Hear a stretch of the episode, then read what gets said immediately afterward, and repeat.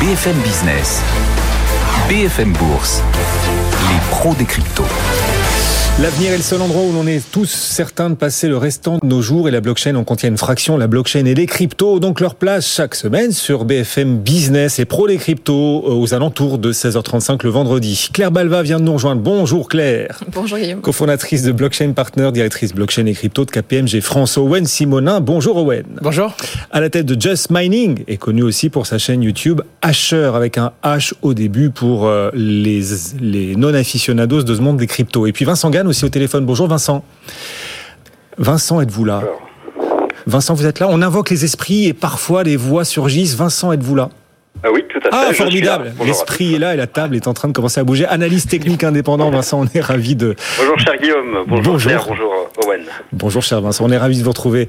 Les marchés sont un peu paumés, euh, Vincent. Et sur les cryptos, est-ce qu'on est aussi paumé euh, que les marchés financiers, que la bourse face à la guerre? C'est une question qu'on va se poser. On a besoin de vos jalons. Techniquement, euh, Vincent, depuis le 24 février, l'aversion au risque général, les niveaux techniques clés du Bitcoin et d'Ethereum ont-ils été remis en cause?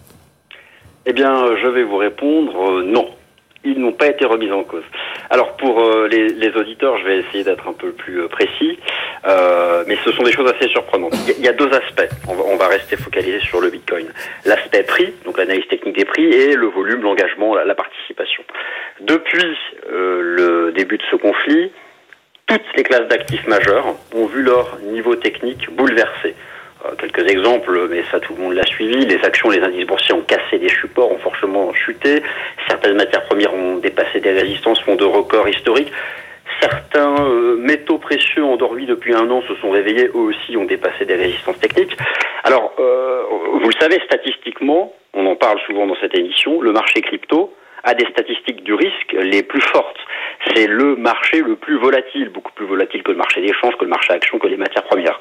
Et eh bien de manière très étonnante, dans ce conflit, depuis le début de ce conflit, c'est le marché crypto qui s'est montré le moins volatile.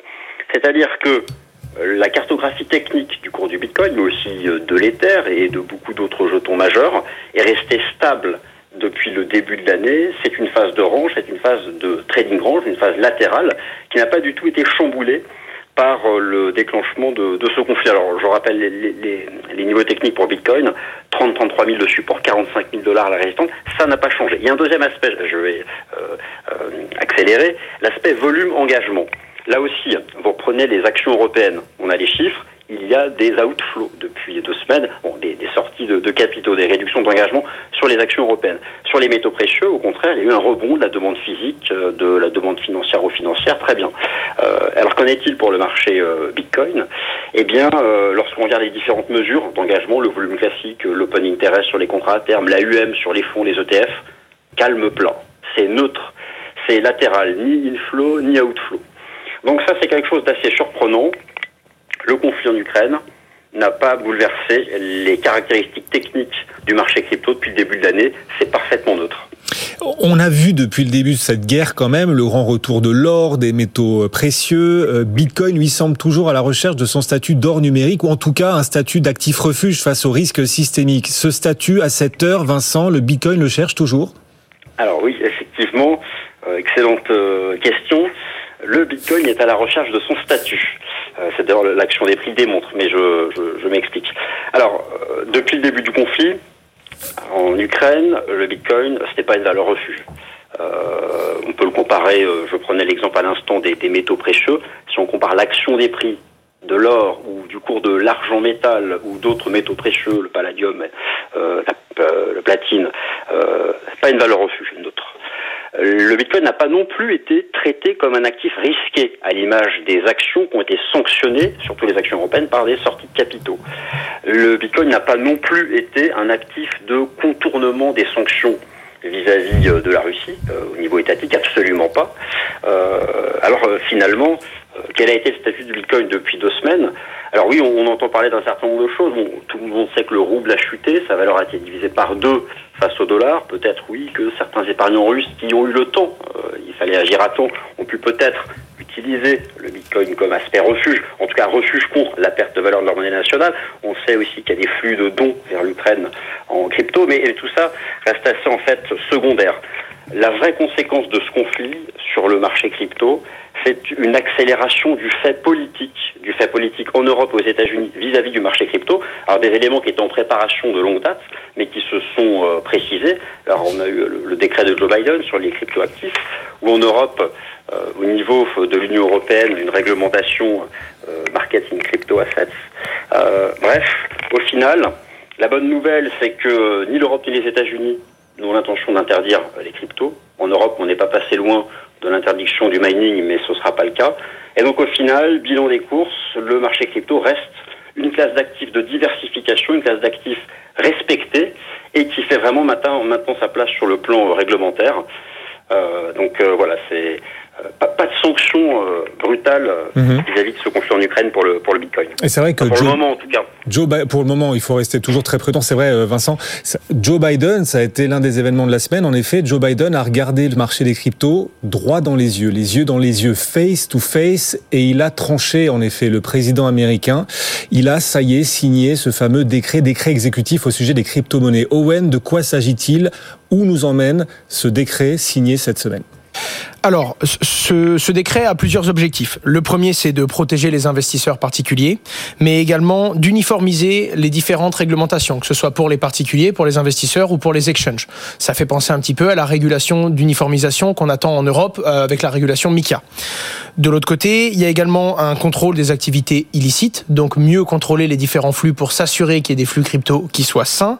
La mise en avant des États-Unis d'Amérique sur cette technologie. Il était obligé de rajouter un bon gros chapitre sur le point parce que c'est l'objectif. En tout cas, il précise qu'ils ont compris l'enjeu et l'importance et donc ils veulent se positionner dans euh, le développement des crypto-monnaies pour en avoir une place et pour avoir euh, une, une, place sur le devant de la scène tout simplement et ensuite être certain que les crypto-monnaies se développent euh, dans le respect de l'environnement et donc être sûr qu'il y a un climat de développement durable. À côté de ça, il y a différentes choses qui ont été soulignées, notamment le fait qu'il y a une grosse importance de faire de la recherche et développement sur les monnaies numériques de banque centrale. Et il y a eu trois délais qui ont été donnés pour trois différents sujets afin de réaliser une étude profonde avant de prendre des décisions pour encadrer et réguler encore plus l'écosystème. Six mois pour tout ce qui est impact écologique et pour vraiment comprendre. On espère que ça va faire comme Elon Musk qui était revenu avec des retours très positifs de, ses premières études.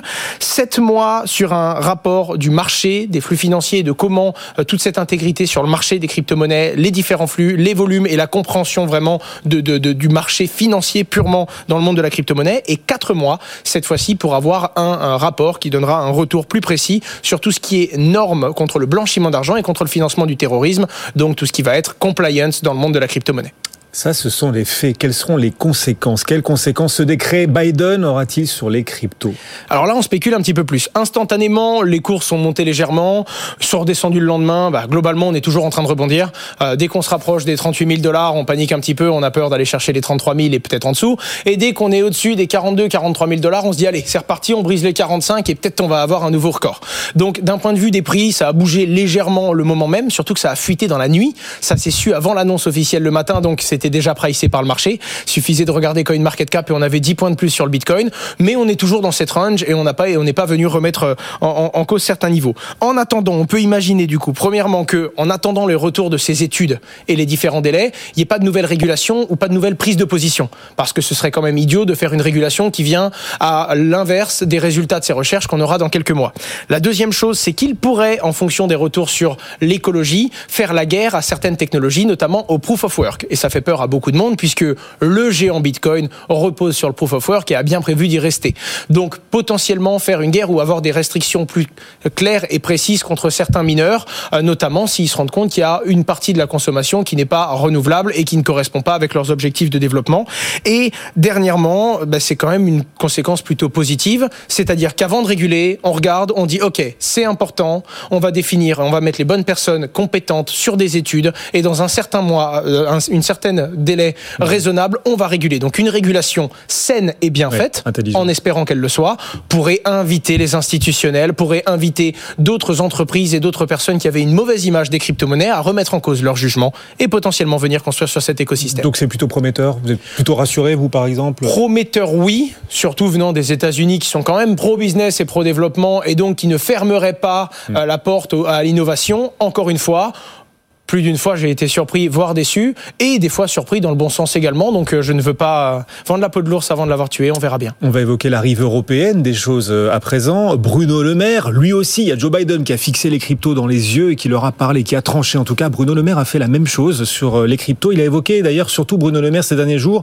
l'utilisation potentielle des cryptos en Russie. Alors tout le monde, on sait, craint ou craignait une régulation excessive pour le coup en Europe sur les cryptos. On verra comment tout cela finira par aboutir. Mais notre ministre français de l'économie, Claire, qu'a-t-il dit sur euh, l'usage des cryptos en Russie ou le possible usage des cryptos en Russie? Alors la, la, phrase exacte sur laquelle beaucoup de monde a tiqué, c'est nous veillerons à ce que les crypto-monnaies ne servent pas à contourner les sanctions. Alors forcément, un journaliste s'est empressé de lui dire quelles mesures vous allez prendre. Et là, c'est vrai qu'on a eu une réponse un peu floue qui voulait dire euh, bah, nous, nous, ne savons pas encore quelles mesures nous allons prendre, mais on se basera probablement sur un rapport de la BCE. Alors on ne sait pas exactement quel rapport de la BCE, peut-être qu'il parle de Mika, euh, qui est en train de sortir en ce moment. Euh, mais dans tous les cas, effectivement, cette phrase, elle, elle, elle démontre euh, d'une sorte de fantasme que euh, la Russie va utiliser massivement les crypto-monnaies pour contourner les sanctions. En réalité, c'est beaucoup plus compliqué que ça. Euh, on peut imaginer en théorie que peut-être voilà certains commerçants, certaines entreprises essayent de commercer en crypto-monnaie, mais ça restera forcément très marginal si tant est que ça arrive, puisqu'aujourd'hui, la grande majorité des transactions en crypto en fait, elles passent par des intermédiaires qui, eux, sont régulés. Ce sont des crypto-banques ou des plateformes d'échange qui vont permettre de, faire les conversions, par exemple, entre le rouble et le bitcoin ou entre le bitcoin et le dollar. Et donc, tous ces intermédiaires sont parfaitement régulés. Euh, et tout ceci euh, se déroule bien sûr sur des technologies qui sont complètement traçables, donc les blockchains. Donc finalement, on a aujourd'hui tous les outils pour aller tracer ces transactions et pour faire respecter les sanctions internationales via ces intermédiaires-là. Euh, en plus de ça, il y a une, enfin, il faut aussi se rendre compte un peu des, ordres de grandeur. Hein. Le, commerce extérieur de la Russie, ça se mesure en, en centaines de milliards. Je crois que c'est à peu près 300 milliards. La capitalisation de Bitcoin, ça doit être autour de 700 milliards. Euh, donc, on peut pas imaginer que demain euh, le commerce extérieur de la Russie passe d'un coup sur les crypto-monnaies. Les marchés sont pas du tout prêts pour ça, ni pour ces, ces ordres de grandeur-là. Donc, c'est vrai que l'impression qu'il y a eu dans la communauté crypto, c'est que là, les crypto-monnaies sont un peu victimes d'un volontarisme politique euh, qui vise à voilà essayer de, de, dire quelque chose pour montrer que euh, on, on, ne veut pas se laisser faire.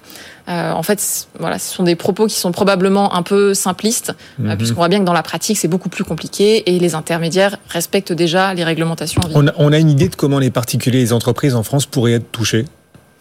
Ben, pas vraiment parce qu'on ne voit pas bien euh, quelles sont oui. les mesures supplémentaires qui pourraient être prises, à part euh, effectivement l'application de Mika, mais qui était déjà dans les tuyaux et qui ne dépend pas particulièrement de ce qui se passe en Ukraine et en Russie. Donc euh, voilà, ce qui, ce qui est probable, mais c'est déjà ce qui se passe en fait, c'est que les, intermédiaires, typiquement les plateformes d'échange, sont dans l'obligation de respecter les sanctions internationales euh, et donc effectuent une, une, traçabilité des transactions. Et que si vous êtes un, particulier, euh, un commerçant, euh, et que vous voulez faire une transaction avec un acteur russe, par exemple, euh, bah, le fait que vous puissiez le faire techniquement en crypto-monnaie ne vous autorise absolument pas à, à le faire. C'est il faut bien rappeler là aussi que euh, quand une transaction est illégale, qu'elle soit réalisée euh, en euros, en dollars, euh, en crypto-monnaie ou en cigarettes ou que sais-je, elle reste illégale. Donc finalement, les, les conséquences, elles seront les mêmes que celles qui sont déjà en vigueur pour moi. Les pros des cryptos, c'est toute l'actu crypto, le décryptage, la pédagogie chaque semaine de nos trois experts. Ce terme crypto-monnaie, c'est un terme féminin. Quand on pense crypto-monnaie, on pense plutôt euh, voilà la stabilité des monnaies. Quand on pense crypto-actif, c'est plus l'aspect, le versant euh, spéculatif des choses. Et crypto-actif est un terme lui masculin. Bon, on va parler, allez, de ce débat homme-femme dans l'univers des crypto-monnaies. Cette semaine, le 8 mars, a eu lieu la Journée internationale des droits des femmes. Le milieu de la crypto reste-t-il clair très masculin ou ce monde lui aussi devient plus mixte? Alors, ça, ça, devient plus mixte, très clairement. On l'observe au quotidien. Euh, dans l'étude qu'on avait sortie avec Ipsos et la DAN, euh, un chiffre qui était sorti qui avait montré que 40% des investisseurs en crypto étaient des femmes. Alors, c'est un chiffre qui avait fait réagir parce que beaucoup le trouvaient euh, anormalement élevé, mais c'est vrai qu'il démontre quand même d'une tendance et d'une dynamique. Euh, moi, je me souviens, il y a quelques années, quand j'allais dans des meet-up crypto, il y avait que des hommes. J'étais j'étais la seule femme. Alors après, on était aussi beaucoup moins nombreux que dans les événements aujourd'hui, euh, mais c'est vrai que j'observe euh, qu'il y a de plus en plus de femmes. Hier soir, euh, j'intervenais dans une conférence à l'ESSEC qui est organisée par une association étudiante qui s'appelle Cryptosphère. Il y avait plein d'étudiantes effectivement dans la salle. Euh, on, voit aujourd'hui aussi qu'il y a un certain nombre de CEO du secteur qui sont des femmes. Alors je pense à Ambre Soubiran, par exemple, qui est la CEO de Kaiko, qui est le, le sorte de Bloomberg des cryptos. Je pense à Madame Agege, qui a fondé une entreprise qui s'appelle Defense, euh, qui est une sorte de, de, custody as a service. Je pense à Faustine Fleuret, qui dirige l'association du secteur. Donc on voit bien que ces femmes font aussi sauter le, le plafond de verre et que c'est plus facile pour des jeunes femmes de se projeter. Euh, et donc moi, j'encourage bien sûr toutes les jeunes femmes qui hésitent. C'est vrai que moi, dans les candidatures qu'on reçoit, euh, je vois aussi toujours beaucoup plus d'hommes que de femmes. Alors de plus en mmh. plus de femmes, mais toujours pas assez. Dans vos équipes chez KPMG Dans nos équipes aussi, euh, au sein des équipes blockchain et crypto. Donc vraiment, j'encourage les femmes qui hésitent à sauter le pas. Vous êtes tout aussi compétentes que les hommes pour venir. Owen, vous êtes présent sur différents réseaux sociaux. L'audience, plus ou moins masculine, plus ou moins féminine, cette audience varie-t-elle en fonction des réseaux ou des sujets que vous abordez? Alors tout à fait, ça varie en fonction des réseaux et ça varie en fonction des sujets. Alors pour le coup là, moins optimiste sur ces chiffres puisqu'on est sur une moyenne globale de 8%. 8% euh, qui pourtant, faut le préciser, alors je, je, me base sur globalement YouTube, sur à peu près 520 000 personnes, sur euh, Twitter, Instagram et TikTok, histoire de prendre des réseaux bien différents qui touchent les plus ou moins jeunes. On est quand même sur une moyenne d'âge de 35 ans à peu près, euh, sauf sur TikTok où on va tendre plutôt vers les 20-25 ans. Et globalement, on a un chiffre qui va des plus pessimiste sur les 6 à 7% en fonction des plateformes. On se rapproche plus de 9-10% sur Instagram. Et globalement, c'est sur les sujets qu'on voit des variations. Qu'on est purement financier, investissement ou technologie, là, on a très peu de femmes et on va entre 6 à 8%, euh, alors qu'on a donc une, grosse majorité d'hommes. Par contre, dès qu'on va par exemple sur les NFT ou sur des usages de la blockchain à des voies plus, euh, on va dire, utilitaires, des usages qui existent déjà, dans la traçabilité du luxe, par exemple, sur certains sujets que j'ai fait dessus, ou encore sur les NFT, donc là c'est plus culturel. Là on a beaucoup plus de femmes et alors beaucoup plus, ça reste une minorité, mais on va jusqu'à 25 à 30% d'audience féminine sur ces sujets-là. Donc je me rends compte quand même que c'est par sujet alors que je pensais que ce serait plutôt par plateforme. Il y a des petits écarts d'un ou 2% d'une plateforme à une autre, mais ça ne semble pas être le support, ça semble être bel et bien le sujet. Comme la blockchain et les crypto-monnaies sont une surcouche technologique, ça va concerner énormément de domaines et donc on aura des domaines où il y aura de la blockchain où il y aura plus de femmes que d'hommes, mais c'est vrai qu'aujourd'hui il faut quand même noter quelque chose. 2016, 2% de femmes sur mes contenus sur à peu près 100 000 personnes, euh, enfin entre 50 et 100 000 personnes au début. 2018, 2019, on était monté à 5 ou 6%. Aujourd'hui, on est sur une moyenne de 8, 8,5% sur les derniers jours. Donc même si c'est un euh, maigre chiffre, eh bien visiblement c'est la part qui a, a, prévu visiblement de grossir plus vite que la part d'hommes. Et j'espère qu'il y aura euh, une meilleure répartition de, de, de l'audience et de, du type de personnes qui vous, consultent les crypto. Est-ce que vous savez qui était la pionnière, la première femme ou jeune fille à vous suivre. Est-ce que c'était clair là en face de vous? Est-ce que c'était Ça m'étonnerait fortement. C'était pas, pas vous? Je pense pas. Je pense qu'il y en a forcément eu d'autres avant moi. vous êtes jeunes tous les deux. Hein. On mesure chaque semaine. D'ailleurs, grâce à vous, euh, la longueur des tentacules de cet écosystème crypto. On parle beaucoup en ce moment de la longueur de bras de deux exchanges, deux plateformes d'échange de crypto, Binance et FTX, qui ont tous les deux fait de grosses annonces euh, cette semaine. FTX a faim. FTX confirme son envie d'étendre ses services en Europe. À quoi ça pourrait ressembler? Quel plan d'action FTX prépare-t-il, Owen? Alors, globalement, FTX a toujours voulu être très régulé et a voulu jouer une stratégie un peu opposée à celle de Binance, qui était de capitaliser sur le marché, sur la demande, et ensuite de se structurer. Même si FTX a attaqué très rapidement le, marché également. Aujourd'hui, avec une nouvelle joint venture sur Chypre, il s'ouvre tout l'espace économique européen. Donc c'est l'Europe plus trois pays. L'objectif étant de pouvoir, et c'est très clairement ce qui, ce qui leur est maintenant permis depuis quelques jours, émettre des produits dérivés sur les crypto-monnaies de façon régulée et adresser les institutions européennes. C'était la stratégie. Gros avantage sur leur concurrent direct Binance, qui n'a pas encore réussi à faire d'acquisition stratégique et qui n'a pas encore trouvé la FUSA qui allait permettre justement d'ouvrir les produits régulés. Donc on est clairement dans cette position-là. Globalement, ils trouvent tous un moyen d'utiliser par exemple le reverse solicitation qui fait que si ce sont des Français qui contactent une entité non régulée, eh bien comme ce sont les Français qui vont vers eux et pas eux qui vont vers les Français, ils peuvent même s'ils ne sont pas régulés. Mais ça, ce sont des nuances et des interprétations juridiques qui ne dureront pas. Donc ils le savent, la plupart des gros exchanges du monde, c'est maintenant qu'il faut travailler avec les autorités. Et d'ailleurs, FTX le précise, nous allons mettre de, des moyens significatifs afin de collaborer avec les différentes autorités et les régulateurs afin de développer des solutions crypto en bonne et due forme. C'est très clairement leur position, en tout cas sur ce qu'ils ont annoncé récemment. Et ces exchanges donc euh, qui voient plus loin que le bout de leur nez, de plus en plus loin même, eh bien voilà, s'étendent. Il y a une forme d'émulation évidemment entre eux. Les tentacules s'allongent jusqu'au-delà des cryptos. Binance, par exemple, annonce vouloir, clair, participer à des business qui n'ont absolument aucun lien avec la crypto. Binance a acquis une part de 200 millions de dollars dans Forbes récemment. Quel intérêt les entreprises crypto peuvent-elles trouver à jouer à l'extérieur, faire ce genre d'investissement en dehors de leur domaine initial? C'est vrai que c'est un, mouvement global qu'on voit. On voit à la fois des entreprises du secteur crypto qui se font racheter par d'autres, par exemple CipherTrace qui s'est fait racheter par Visa. On voit aussi des entreprises du secteur crypto qui rachètent des boîtes non crypto. Je pense à BitMEX qui avait racheté une, banque allemande. Euh, là, à mon sens, ce qui est intéressant pour Binance, c'est deux choses. Euh, D'une part, investir dans un média, ça leur donne un canal d'acquisition euh, très clairement pour obtenir de nouveaux clients qui ne sont pas des clients euh, crypto natifs. Euh, on a vu que Binance, par exemple, avait déjà lancé la Binance Academy, euh, ce qui leur permet aussi d'éduquer euh, les, les, citoyens, d'éduquer leurs futurs clients, en fait. Et le deuxième point, peut-être, c'est une sorte de, une sorte de diversification des activités, euh, de se dire que finalement aujourd'hui Binance est très dépendant aussi des cours des cryptos, donc des bull market, des bear market, euh, et c'est plutôt logique finalement qu'à la potentielle approche d'un bear market, euh, Binance se disent on va diversifier nos activités pour être un peu moins dépendant aussi euh, du pur business crypto euh, et puis voilà trouver des, des revenus avec euh, d'autres sources tout simplement. Et puis Forbes, ça reste un média. Ouais, comme ça ils peuvent se dire. Au cas où voilà. on est. Au cas où. Hein. Merci à tous les trois de nous avoir accompagnés. Owen Simonin, Just Mining et sa chaîne YouTube Asher. Combien d'abonnés maintenant, Owen? 520 000. Pas mal. Claire Balva nous accompagne chaque semaine aussi. Merci Claire. Merci Guillaume. Merci de passer nous voir, cofondatrice de Blockchain Partner, directrice blockchain et crypto de KPMG France. Et on salue de loin Vincent Gagne qui nous accompagnait tout à l'heure. Guillaume. Oh, vous étiez là encore Vincent. Wow. Ah oui, toujours. Ah bah oui, c'est voilà, c'est l'esprit qu'on invoque. Même quand on l'invoque pas, il répond quand même. C'est Vincent Gagne, analyste technique indépendant. Merci Vincent de nous avoir accompagnés jusqu'au bout.